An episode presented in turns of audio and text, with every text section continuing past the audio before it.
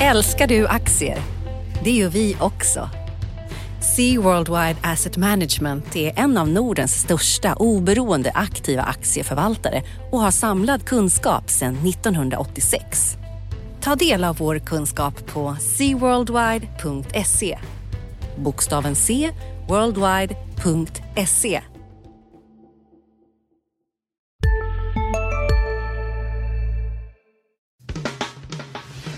Analyspodden från Dagens Industri. Hej och välkommen till Analyspodden, DIs podd där vi pratar om det viktigaste som har hänt på marknaderna den här veckan och så blickar vi lite framåt. Jag heter Viktor Munkhammar, med mig i studion har jag Magnus Dagel. Hej Magnus! Hej hej! Det har varit en händelserik eh, vecka. Eh, och även eh, den här eh, fredagen när vi står här och pratar så har det hänt grejer nu på morgonen. Ska vi börja med det? Vi ska prata om en massa makrostatistik, vi ska prata om autoliv och annat. Men nu idag så har ju dels H&M kommit med eh, försäljningssiffror. Numera gör de det bara det en gång per kvartal. Tidigare kom de en gång i månaden och det har varit väldigt mycket osäkerhet kring H&M och aktien har ju varit ett sorgebarn kan man säga. Vad, hur såg det ut det som kom här idag? Jo, men det såg väl lite bra ut tycker jag. Tillväxtsiffran på 4% för tredje kvartalet var ju lite sämre än förväntningarna på 5 då, men de guidade att hösten har varit bra här. Så, så det tog marknaden fasta på. Handlat upp aktien nästan 3 där. Ja. Så den har gått upp ja, nästan 20 kronor här från bottennivån och den var ju nere och vände på 200 kronor precis då och det motsvarar faktiskt en direktavkastning på 5 Så den var nere och vände på 5 i, i direktavkastning. Då. Ja, ja, okay. Delade ut strax under 10 kronor. Då. Så det har varit en bra signal att kursen har varit rätt låg där. Men lite ljus i tunneln då för H&M kan ja, man säga? Ja, det får man väl ändå säga. Även om ja. Eh, allt ljuset inte är borta. Nej, allt mörker är inte borta i alla fall. Mörker ja. inte borta. Okej, okay. och sen så har det varit en eh, rätt rejäl affär eh, där Latour har köpt en stor post i Alimak. Ja. Eh, bygghiss skulle man kunna kalla det själva. Eh, kallar de det för en vertikal transportlösning. Tycker ja, jag. Mycket elegant lite, uttryck. De har lite rolig börskod. ALG. ALG, ja det är med. Ja, mycket, mycket att gilla med den. För aktieägarna ska vi väl också säga har det varit en rätt vertikal utveckling. Aktien är upp 82 procent på senaste året bara. Ja, verkligen, Men vad, är det som vad, vad händer där idag? Nej, men det är ju att eh, Latour eh, har köpt Tritons aktier, 27 procent, ja, eh, i en stor affär då. Ja. Helt enkelt och blir största ägare där. Ja. Eh, så det, det, är väldigt positivt tycker jag, eh, både för bolaget eh, framförallt då, men ja. även att Latour kommer in i ett bra bolag. Ja, ja Latour ska vi kanske återkomma lite till senare. Ja, det tycker jag. det är en typ av bolag som du gillar, som en liten, liten, liten teaser för, för senare i programmet där. Och där var väl, precis innan vi gick in här så var Alimak upp 5 procent tror jag ungefär. Så det var en rejäl ja, Så det uppskattas av marknaden, den ja. affären. Ja. Bra, det var bara saker som hade hänt idag. Det. Vi har varit en ganska händelserik vecka på både börsen och makrosidan. Om jag bara ska dra igenom lite kort det viktigaste på, från min sida bordet, då, makrogrejerna, så, så började det, eller började gjorde det inte, men i tisdag så kom det inflationsstatistik. Där var det ju väldigt intressant i somras då när den underliggande inflationen, KPIF, som mm. numera är Riksbankens officiella mått, steg till 2,4 procent, högsta sedan 2010. Eh, och sen fanns det förväntningar på att det skulle falla tillbaka lite grann. Mm. Det gjorde den också. 2,3 blev det i augusti. Lite mindre liksom, tappen än de flesta, inklusive Riksbanken, hade trott. Så att, eh, det, det, är ju, det är ju spännande. Nu har vi haft liksom, inflationsutfall över Riksbankens prognos, tror jag, fem månader på raken. Eh, inflationen ligger över målet. Eh, Innebär det här, tror du att räntorna kommer höjas eh, ganska snabbt nu då, eller vad, vad tror du? Nej, det tror jag inte. Det som också hänt är att det har varit två riksbanksledamöter ute och talat och eh, Per Jansson som ju inte eh, är, är rädd för att använda ett eh, mustigt språk sa att det skulle vara att likna vid en självmordsexpedition att börja höja nu. Och det han tänker då på är att Riksbanken inte kan springa i förväg allt för långt i alla fall för, före ECB att det skulle ge en så stark eh, kroneffekt. ECB ju, har ju fortfarande stödköpsprogram, det har Riksbanken förvisso mm. också, men ECB förväntas hålla på med sitt längre. Eh, eh, så att jag, jag, jag, tror inte det. Det var också ganska tydliga signaler i samband med räntebeskedet i förra veckan där Ingves uttryckte ungefär som att ja, visst, vi har haft en inflation över målet nu ett par månader, men eh, vi kommer från en period där det har legat under i fem år, så att eh, vi vill nog se att det här biter sig fast mm. lite mer ordentligt. Innan Känns som vi får vänta på en räntehöjning då. Ja, räntehöjning får vi nog vänta på till någon gång nästa år. Riksbanken mm. själva säger någon gång under tredje kvartalet. Marknaden lutar väl åt andra kvartalet, kanske aprilmötet.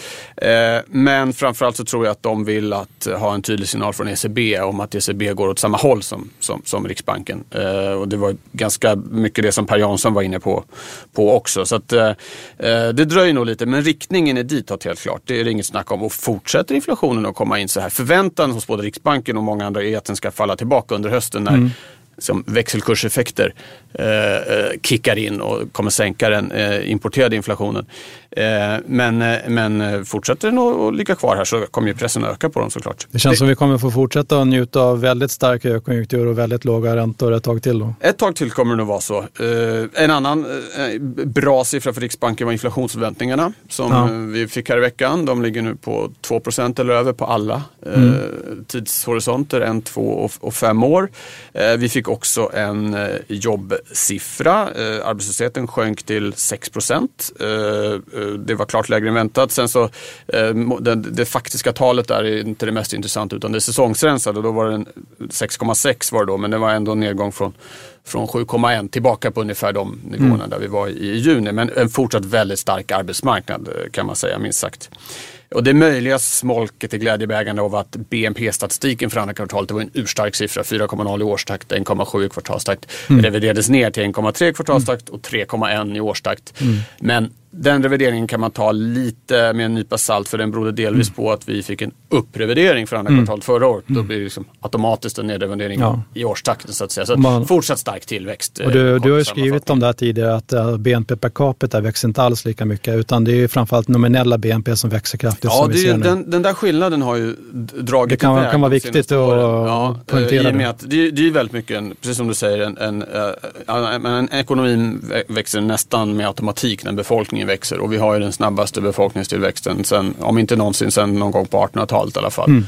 Så att om man ser ur ett välståndsperspektiv så är BNP per capita-utvecklingen viktigare och då är det inte alls lika imponerande tal vi har nu. Nej. Däremot om man är från ett företag och ser Sverige som en marknad så växer ju den uh, ordentligt nu. Mm.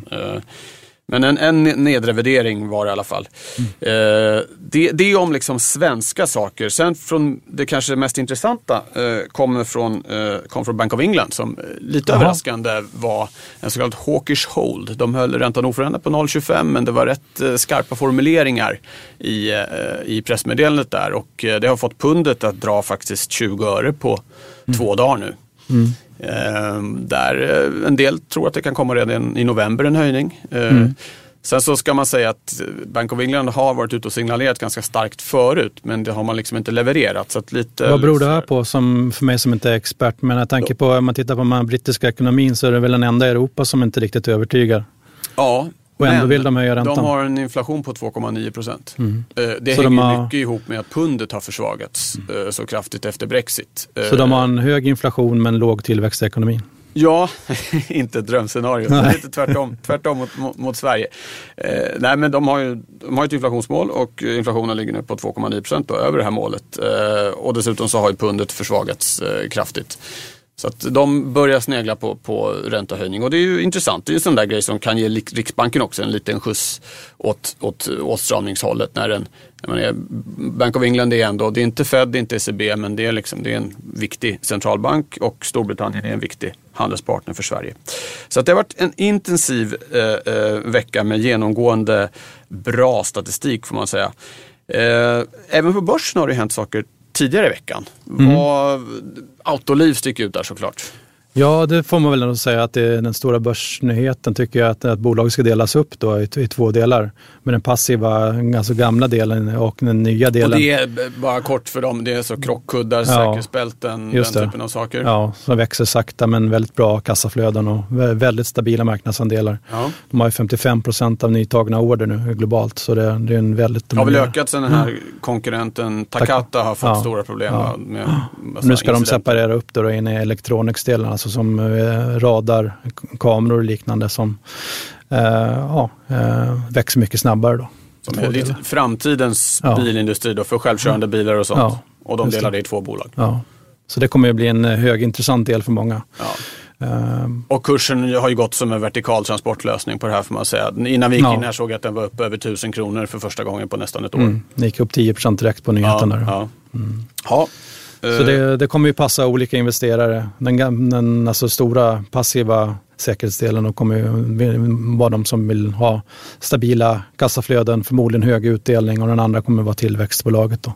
Ja, okay, så om man, kan man jämföra med SCA och den uppdelningen där de liksom, skogen är det här passiva och liksom hygiendelen är det är det aktiva? Eller? Ja, kanske. Det är kanske liksom den profilen i alla fall, att man lite, vänder sig till olika kategorier ja. på börsen. Mm. Ja. Så, så vi, får, vi får väl se hur länge det här nya bolaget kommer bli eh, noterat. Det kommer att vara ett stort intresse tror jag. För det, mm, jag såg att eh, eh det här israeliska Mobileye till exempel det var, köptes upp av Intel där. Det är en väldigt hög värdering. Ja. Så det, okay. eh, sen har lite tråkiga, tråkigare börsnyheter. Det är eh, Cloetta, alltså godistillverkaren, mm. kom med ännu en vinstvarning. Ja, inte det en vinstvarning. Ja. Dessutom har flera insiders sålt innan. Det är riktigt fult. Ja. Just det, det var en Skandinavienchef som hade sålt några dagar innan. Och ett par höga chefer hade sålt. Mm. Ja. Och där handlar det om, rätta mig om jag har fel, men råvarupriser och eh, den här branden eh, i en fabrik som, som, vi, som var känd. Men mm. att problemen har blivit större än de hade trott. Mm, så verkar det vara. Det är ja. fortsatt helt enkelt problemen där. Ja. Och rätta. Ja. Eh. Nu släpper vi en ny podd Expressen Dock. Einar han går in i fel gård, förstår du? Och sen där, en annan skytt jag tror kommer emot honom och, och fortsätter skjuta. Lyssna på premiäravsnittet. Mordet på Einar, det sista vittnet. Med mig, krimreporter Nina Svanberg. Hon började skrika på mig. Backa hon började säga. Så vad, vad hände? Så hon bara, han är död. Så jag bara, vad säger du för något? Så hon började skrika, han är död. Så jag sköt honom nu en meter. Lyssna i appen eller där poddar finns. Sista dagarna nu på vårens stora season sale. Passa på att göra sommarfint hemma, både inne och ute. Och fynda till fantastiska priser. Måndagen den 6 maj avslutar vi med Kvällsöppet i 21. Välkommen till Mio. Mindre välsmakande nyheter då för eh, Cloetta-ägarna. Eh, apropå det här med Bank of England och pundet så ska man säga ett bolag som ju verkligen gynnas av det är ju mest tydligt kanske Kopparbergs eh, ja. som eh, ju eh, har haft en fantastisk eh, utväxling på sin mm. engelska verksamhet. Den här mm. sidan de, de säljer där. Mm. Eh, Fast att trögt de senaste året när pundet har varit nedtryckt. Ja, Precis, och pundet är ju fortfarande billigt i relation till hur det har sett ut historiskt. Men det är ändå 20 öre på två, två, mm. två dagar här nu. Så lite lättnad för, för eh, Kopparbergsägarna. Mm. Eh, bra, det är om liksom marknadshändelser. Det har ju förstås hänt andra saker också, men det här är det viktigaste. Sen eh, Magnus, har du, hade du en, en text här i veckan som har varit väldigt uppskattad av många läsare och välläst och intressant om lite hur man man rensar bort allt det här dags och veckobruset och för den delen månads eller årsbruset kanske också. Men vad man ska, tio budord för hur man ska tänka kring aktier? Eller? Ja, just det. Är, det, en korrekt ja. beskrivning? Ja, lite så kanske. Ja. Det, det kom egentligen från en, en, en, kundpresentation jag hade på Nordea där som jag presenterade för kunder egentligen. Komma bort från det här liksom, kortsiktiga tänket och hur man ska fokusera på, på aktier över långa perioder. Och tittat mycket på på kunder och andra som, som har varit framgångsrika på börsen, hur de har börjat sig åt helt enkelt. Och, mm. och tagit lite hjälp av Warren Buffett och Charlie Munger fram, framförallt, då, mm. hur de har verkat över tiden. Så jag satte ihop tio stycken eh, ja, råd egentligen på det. Tio råd om aktier ja. helt enkelt. Okej. Okay. vill tänka. du berätta om du ska, alla tio kanske blir svårt att dra. Ja, precis. Du liksom Nej, det, lite. Vad... Det handlar mycket om att köpa kvalitetsbolag. Eh, och passa på när de är billiga helt enkelt. Bevaka sina kvalitetsbolag och, och passa på när de har kommit ner på attraktiva nivåer. Men mycket handlar också om eh, en, en del eh, kallar jag för kretsloppet, råd nummer tre där alltså man gör som Lundberg, att hela tiden ha stabila tillgångar som man kan eh, använda och, och alltså man får utdelningar och kassaflöde som man kan använda och köpa då tillgångar och aktier när de är lågt värderade helt enkelt. Som han har gjort under, under mm. årens lopp och varit väldigt framgångsrik. Ehm, men äh, ett annat råd är ju läs, läs, läs, råd nummer 10. Det ja. ser man också. Många som har varit framgångsrika är ju de som läser väldigt mycket. Eh, både alltså branschanalyser men även eh, böcker och så tycker Ja. jag. Så det, Gäller det, det även skönlitteratur? Ja, kanske. Ja. Det är inte omöjligt. Ja, ja okej. Ja, Så bra. eh, på det temat så tog jag fram också fem aktier som jag tror eh, just på de här som passar in på de här tio. Just det, och där var ju. Latour som vi pratade om tidigare, Ja, en av de här Ja. eh, fem. Ja, som Ja. har varit väldigt skicklig över tiden tycker jag. Och Av. Avkasta kapitalet högt i ett annat av de här råden. Då. Eh, bolag som kan hålla en hög avkastning på, på kapitalet successivt brukar vara, vara vinnare över tiden. Och det, det är några av de här fem bolagen som jag tog med där. Då. Eller berätta Där. vilka de andra fyra är också. Eller? Ja, men det kan jag göra. Det är, jag tog med eh, Nolato, också varit väldigt Ja. framgångsrikt. Eh, Balder tog jag med, eh, fastighetsbolaget. Då. Det är också ett råd, äg, äg fastigheter över tiden. Och, eh, och att Atlas Copco då, eh, och Latour Ja. också. Stämmer in på de här. En kvintett Ja, att hålla i. ja absolut. Kvintett för byrålådan. Ja. Du har haft flera roliga grejer i tidningen. Du, du bevakar ju lite hela den här omvandlingen till ja, från fossila bränslen till el och vad, och vad den betyder. Du har skrivit en Ja. del om bilindustrin där och då är ju, Tesla står ju lite i centrum för det där. Och där lastbilar är nästa. Just det, det har jag skrivit om. Jag tycker det är väldigt, väldigt spännande just den här omställningen från eh, fossil till eh, elektrifiering. Mm. Eh, Så jag har skrivit rätt mycket om det. Jag tycker det är väldigt intressant. Det är en av de stora trenderna tror jag kommande tio åren. Den, tycker jag, den och räntebildningen, vad som kommer hända där, eh, inflationen och just elektrifieringen i samhället. Det är några av de här stora megatrenderna. Eh, Och just på elektrifieringen så ser man på Frankfurtmässan som pågår nu. Det är världens största bilmässa. Där handlar det mycket om just elektrifiering då, på personbilar. Och nu ser vi också att lastbilsindustrin är på väg att börja elektrifieras. Och eh, jag skrev om det i dagens tidning då, eh, just att Tesla kommer med sin eh, lastbil Tesla Semi då, som ska presenteras senare i höst. Eh, En tung lastbil då för, som ska vara helt på el. Och det blir väldigt spännande att se hur de kommer lösa just batterifrågan där eh, och eh, hur de ska lösa kraften eh, som, som behövs för att eh, driva en sån tung lastbil. Ja, ja, det är ju lite annat än en nätt liten personbil kan man Ja, säga. ja, precis. Men det kommer väl så, och det har hypat upp aktien också, så Tesla-aktien har börjat gå starkt där och Elon Musk har gjort sitt bästa. Han skrev bland annat på Twitter att han har provat den här på, på, eh, ja, på grusplanerna utanför fabriken och den går som en sportbil sa han. Ja, okej. Det låter lite som man ska se upp på vägarna då kanske. Om det kommer en tung lastbil full med timmer och går som en sportbil. Ja. Ja, All right. det En var annan väl sak- utan, eh, utan lasten påhängd klart. Men, Ja, Men en, det blir- en annan intressant aspekt på det här som du nämner då med, med liksom batteridriften. Det är ju, ja, om det tidigare har varit med, med fossila bränslen, liksom Mellanöstern, viktigt geopolitiskt. Nu är det ju väldigt mycket de här ah, ganska sällsynta jordartsmetallerna som behövs för den här framställningen som blir kanske motsvarigheten. Jag Ja. läste i veckan här om eh, vissa av de här, de har sådana na- svåra namn som man kan knappt uttala dem, men det är ju uppgångar på flera hundra procent. Och mycket Ja, av det finns ju i och kobolt. Kina eh, sitter ju på ja. en hel del av de här, eh, eh, apropå att det kan liksom, hela den här omvandlingen får aspekter på stora delar av samhället. Så också sådana, alltså geopolitik och sånt blir också Absolut. centralt. Det är det som är mest intressant just med elektrifieringen. Man tror att det bara påverkar bilarna men det kommer påverka oljepriset och, och det i sin tur kommer få geopolitiska konsekvenser med Mellanöstern och USA bland annat där Mm, mm, på sikt. Då. ja. Det händer väl inte imorgon men över de närmaste tio åren tror jag det är väldigt värt att bevaka där. Ja. Ska vi blicka lite framåt då? Vad, eh, vad blir mest intressant att hålla koll på på börsen eh, nästa vecka? På börsen är det inte så mycket än. Det är väl budgeten Skönt. som är, den största när 40 miljarder ska fördelas. Av. Ja, ja precis. Ja.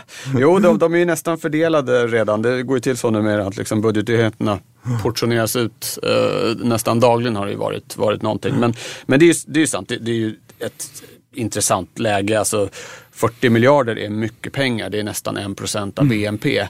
Och det är då en stimulans som kommer när vi har minusränta, vi har en stark tillväxt, det är full fart på arbetsmarknaden.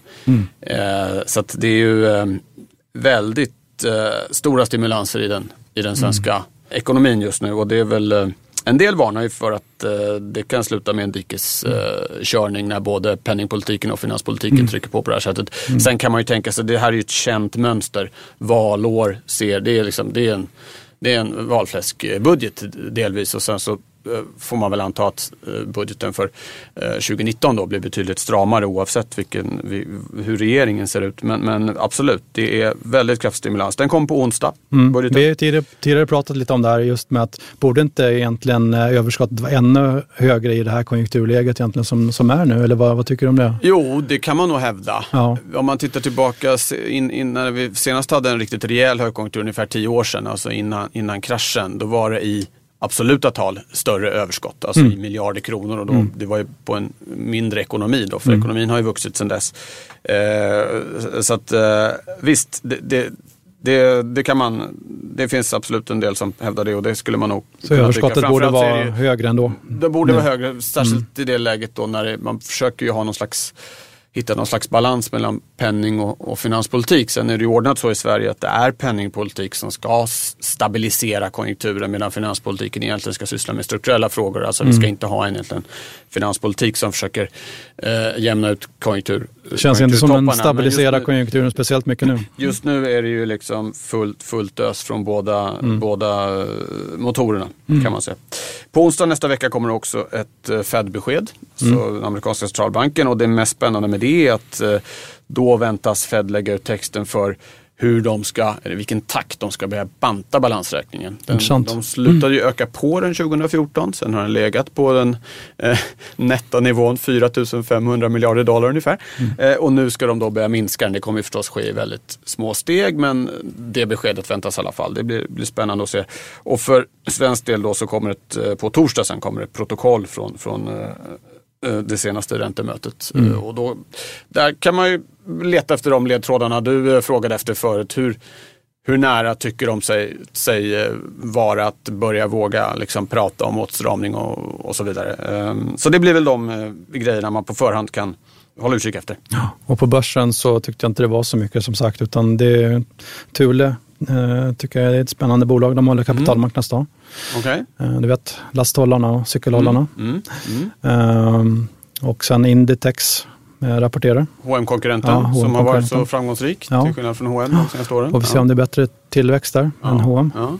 Och sen skulle man väl kunna tänka sig, det är inget vi vet, men vi vet ju att det är rätt mycket bolag som ligger och väntar på att eh, gå till börsen. Att det kanske kommer något, annonseras någonting. Mm. För investmentbankerna sitter ju med fullt i pipen som de säger. Just det. Det kan väl tänkas också att det Mm. kan komma någonting. Om inte nästa vecka så kanske veckan därpå. Eh, bra. Ska vi runda av eller är det något du vill tillägga? Nej, jag tycker vi rundar av. Ja, vi kan väl säga också för ordningens skull att det är fredagen den 15 september när vi står och pratar här så att eh, ingen tror något annat ifall det är så att man lyssnar på den podden någon annan dag. Då säger vi tack för nu, önskar en trevlig helg Tack så och mycket. på återhörande den 22 september. Hej så länge! Hej då. Analyspodden från Dagens Industri. Podden redigerades av Umami Produktion. Ansvarig utgivare Lotta Edling.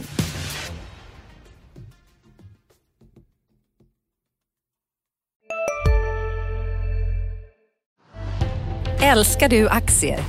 Det gör vi också. Sea Worldwide Asset Management är en av Nordens största oberoende aktiva aktieförvaltare och har samlad kunskap sedan 1986. Ta del av vår kunskap på seaworldwide.se. Bokstaven C, worldwide.se